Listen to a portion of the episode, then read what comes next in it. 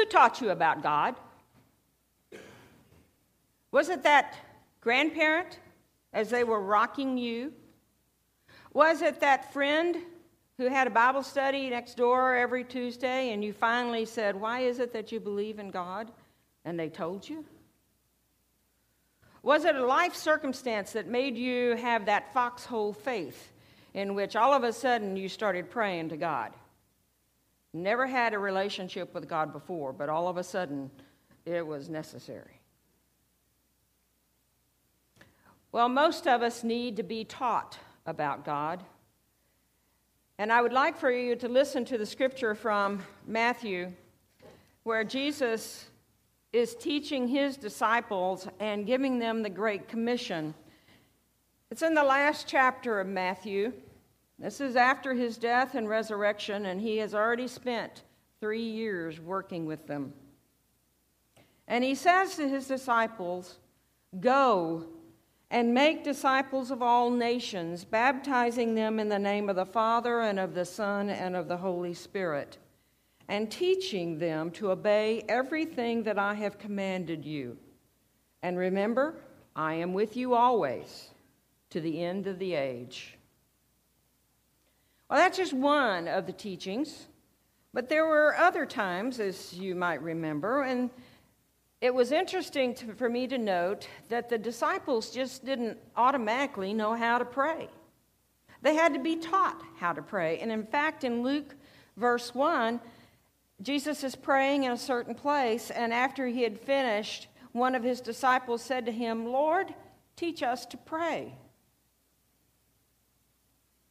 And that's when Jesus taught us the Lord's Prayer, which we have just stated. I would invite you to know that the disciples had no knowledge of that personal relationship with God until Jesus came into their life. And Jesus spent three long years every day with these men. And Mark, the gospel writer of Mark, says they never really got it. They never really understood who Jesus was. The author of Matthew had the disciples understanding that he was the Son of God from the very first chapter, from his birth. And the book of John, well, the disciples really didn't understand who Jesus was until he was baptized. And some even didn't understand until he was resurrected. So, who you think God is and who you think Jesus is is a point at which you are on a journey with God, learning, gathering information, and then being able to sort through that information to find out what it is that you believe. Many of us were raised in families where we were at the door of the church every time it opened. And in fact, some of us, like me, were raised in pastor families where we lived in glass houses and we had to be perfect and cute all the time. And we rebelled. Oh, I was the good little girl. I always got the pats on the head. My sister wasn't. She got all the fun.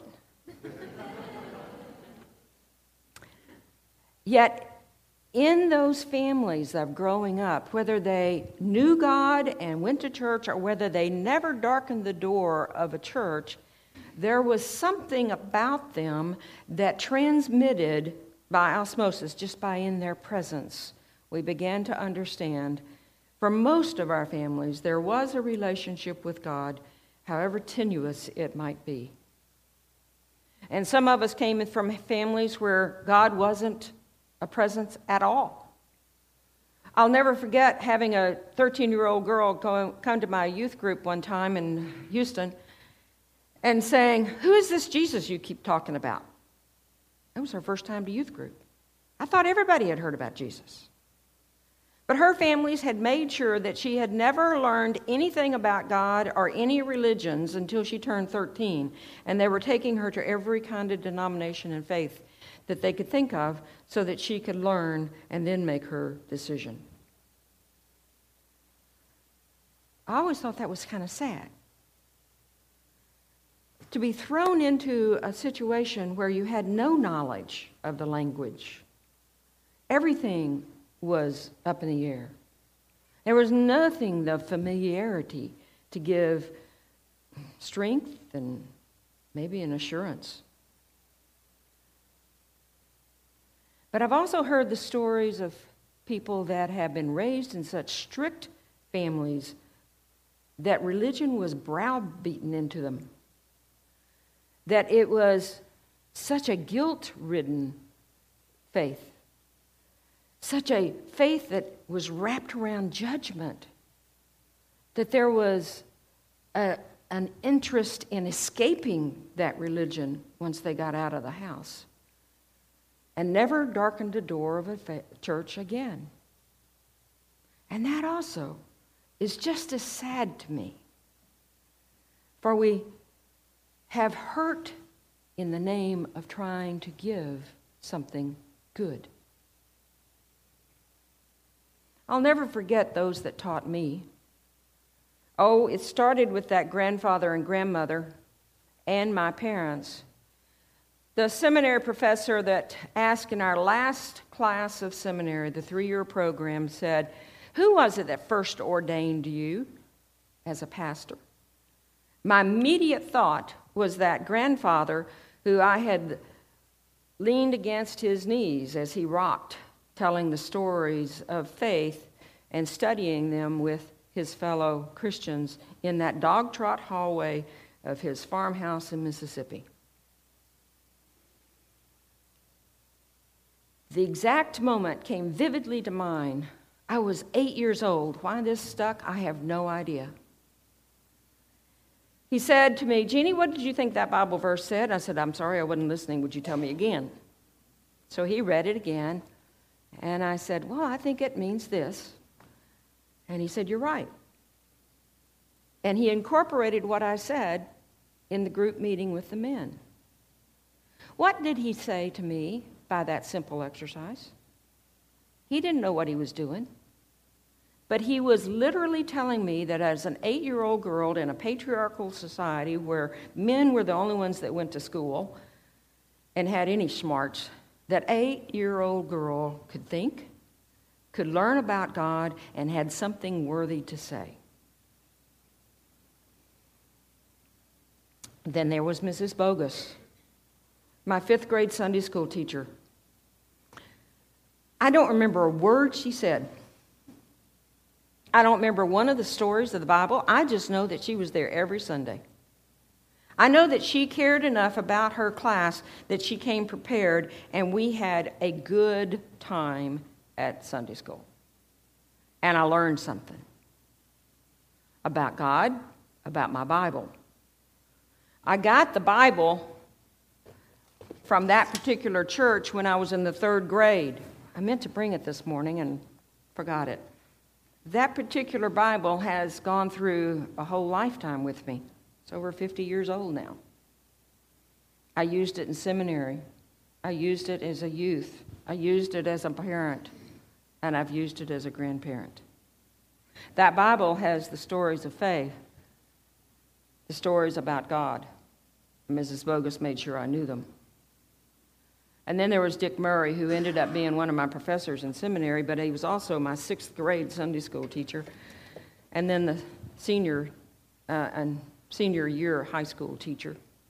And he taught us how to use concordances and dictionaries and how to research the maps and how to find articles about the archaeology of Israel and Egypt and Turkey and follow the journeys of Paul and Jesus.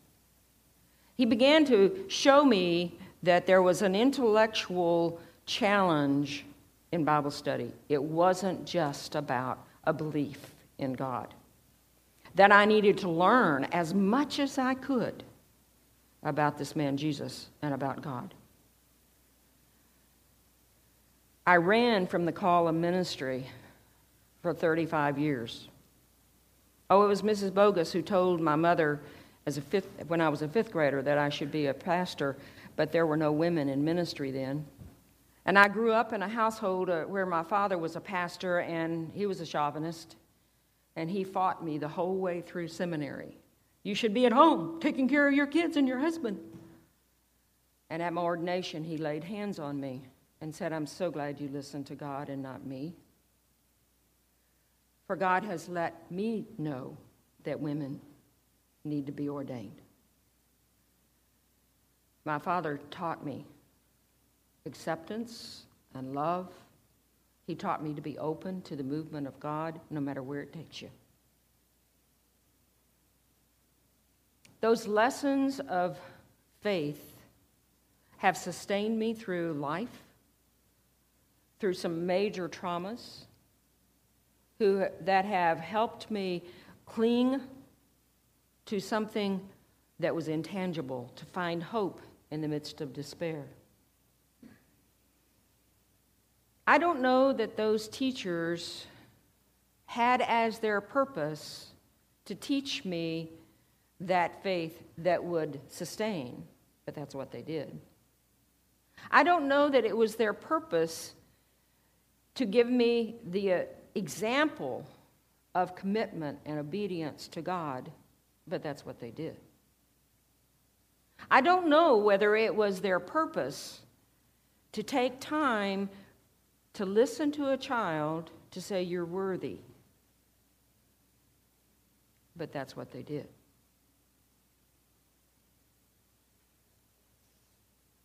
Who was it that taught you about God? What did they teach you? Stacy Spencer and I have had the privilege of volunteering and helping with the Sunday school program for the last month. And what I've discovered is something I had forgotten. I did Christian education work for 18 years, and it was always hard to get teachers. I made one time, I called 500 people to get one teacher at First Methodist in Houston. That's what the worst of cold calling for you salespeople. No amount of guilt would work on those folks. All they would say, is This is a big church. Somebody else can do it. Yeah, you can. But when Stacy put out, and Leanne and Danielle and Laura put out the call to ask for helpers in Sunday school, we had wonderful response. We have 55 teachers in the classroom this summer. That's unheard of. We had 95 people available and said, I will do it in the fall, or I will be a substitute. I will help in this way or that way. You listened and you responded. Now, I don't know that you heard the purpose. The purpose wasn't babysitting. The person, purpose of having people in the classroom is not to keep them busy and doing arts and craftsy stuff. The purpose is to teach them the scriptures, to teach them the basics of faith, the Lord's Prayer, the 23rd Psalm, a hug that you're loved, an opportunity to talk about faith in a way that they will be accepted and valued and said, Yeah, that's great. Keep thinking that way. You are a theologian. A theologian? I'm only eight. Yeah? Anybody that studies God is a theologian. You are giving value to the individual, but you are also giving value to the relationship with God that each of us needs. God created us in the imago Dei, in the image of God. God wants us to be more godlike than we are. The Methodists have this wonderful way of understanding grace. We describe it in three different words prevenient grace, God's always after us, God's hounding us, God's watching over us, following us, and leading us to a relationship, bringing us to that relationship, whether we're ready for it or not. That prevenient grace, God with us before we're aware. And then God wants us to be in that relationship, but in order to be in that relationship, we have to acknowledge our own sin and our need of God. Oh, yeah, we're in a society of individuals in which we say we can pull ourselves up by our own bootstraps. Thank you very much. We can do it ourselves. We don't need anything else, especially not God. Well, in that justifying grace, where we are literally finally knocking at God's door and saying, okay, I realize I can't do it myself. I need you, God. I need your forgiveness, for I am not perfect. I have been paying attention to my will and not yours. And when we knock on that door, literally, God throws open the door and welcomes us with open arms, in which we then can, as we call a Methodist, sanctifying grace. That grace in which we move from the living room of our grandparents' parlor, where everything is kept great for company that might come, back into a relationship with God that takes us to the hot spots of life, the kitchen, where all of the heat of life bubbles up. We enter into a relationship with God that's very tenuous at first very polite, very reserved, very much like we come to worship in a sanctuary that's prepared for everybody. And then we enter into life with that congregation through small groups and Bible studies, Stephen ministry, Sunday school teaching, etc. And we discover that faith grows and our relationship grows and our knowledge of God grows as we walk on this faith of grace, in this path of grace.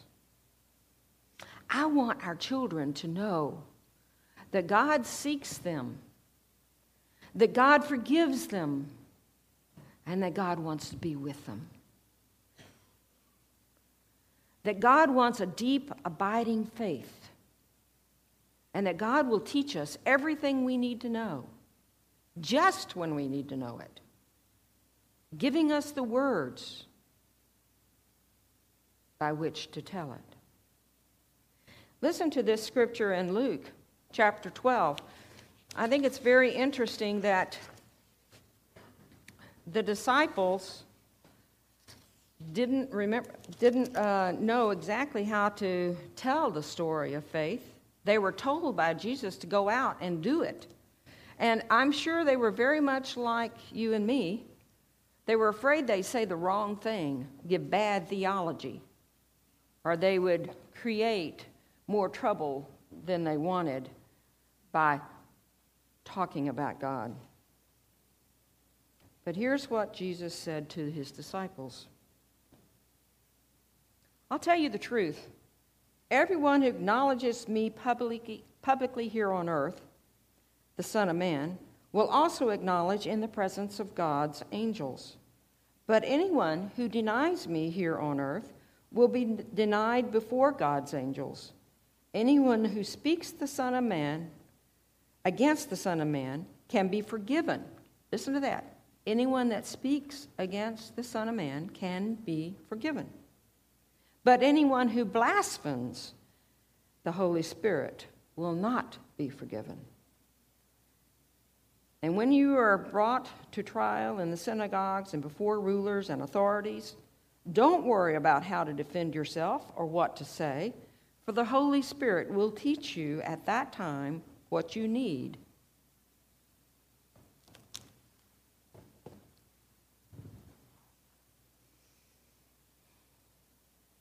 I ran from seminary, ran from the call of ministry because I was so afraid that I would say the wrong thing. 40 years ago, if you told me I'd be up here preaching, I would have said, You're crazy. But I've discovered that it is God who talks through me, through to you. It is God that you hear. Every time I preach, somebody will say, I heard you say. I didn't say that. I went back and looked at my script. I didn't say that, but that's what they heard.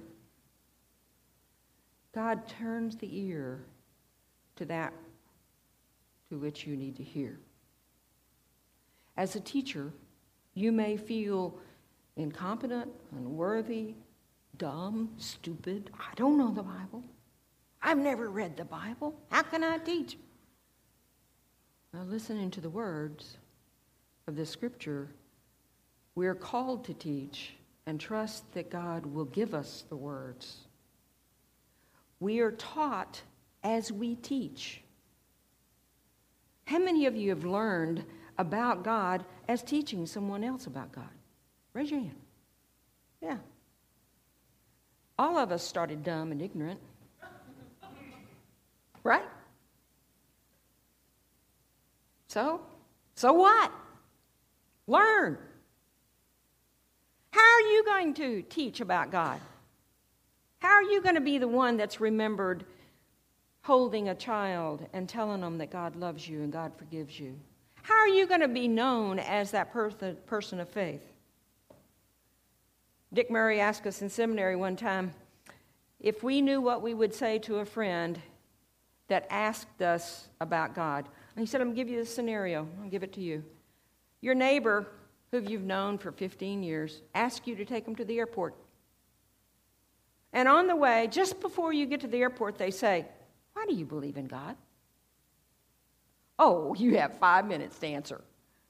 Well, that eliminates the treatise on the Gospels.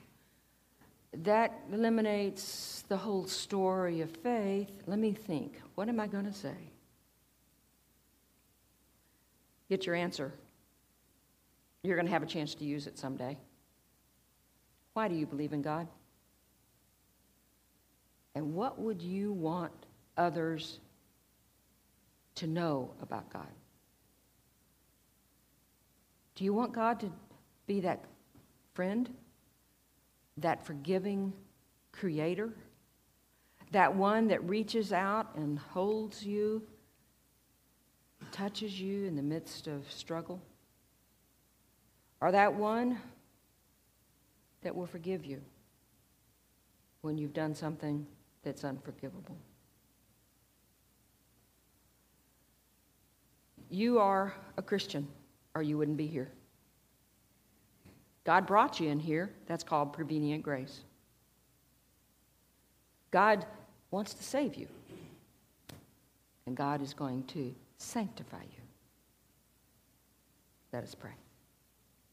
Dear God, we are grateful for your presence in our life and for the opportunity to learn about you and to witness for you. Help us to be the teacher you have called us to be. Amen.